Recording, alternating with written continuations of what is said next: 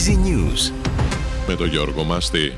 Υπεγράφει η Σύμβαση Λειτουργίας και Συντήρησης του Μετρό Θεσσαλονίκης ύψους 250 εκατομμυρίων ευρώ και διάρκειας 11 χρόνων.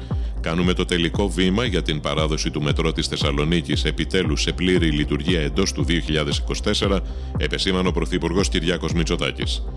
Ο πρόεδρος του ΣΥΡΙΖΑ, Στέφανος Κασελάκης, μετά τη συνάντησή του με τον πρόεδρο της Κυπριακής Δημοκρατίας, είπε ότι στηρίζει τη διζωνική δικοινοτική ομοσπονδία και την επανεκκίνηση των συνομιλιών στο πλαίσιο των αποφάσεων του ΟΗΕ. Η Ολομέλεια του Ελεγκτικού Συνεδρίου δικαιώνει τους συνταξιούχους δικαστές, καθώς σύμφωνα με απόφασή του οι συντάξεις τους επανέρχονται στα επίπεδα που ίσχυαν πρώτου 2012.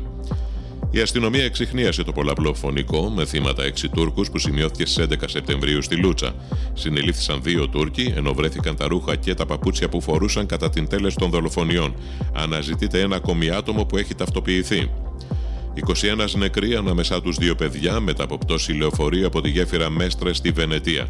Δεν προκύπτει σύγκρουση του μοιραίου λεωφορείου με άλλα οχήματα, δήλωσε ο εισαγγελέας της Βενετίας.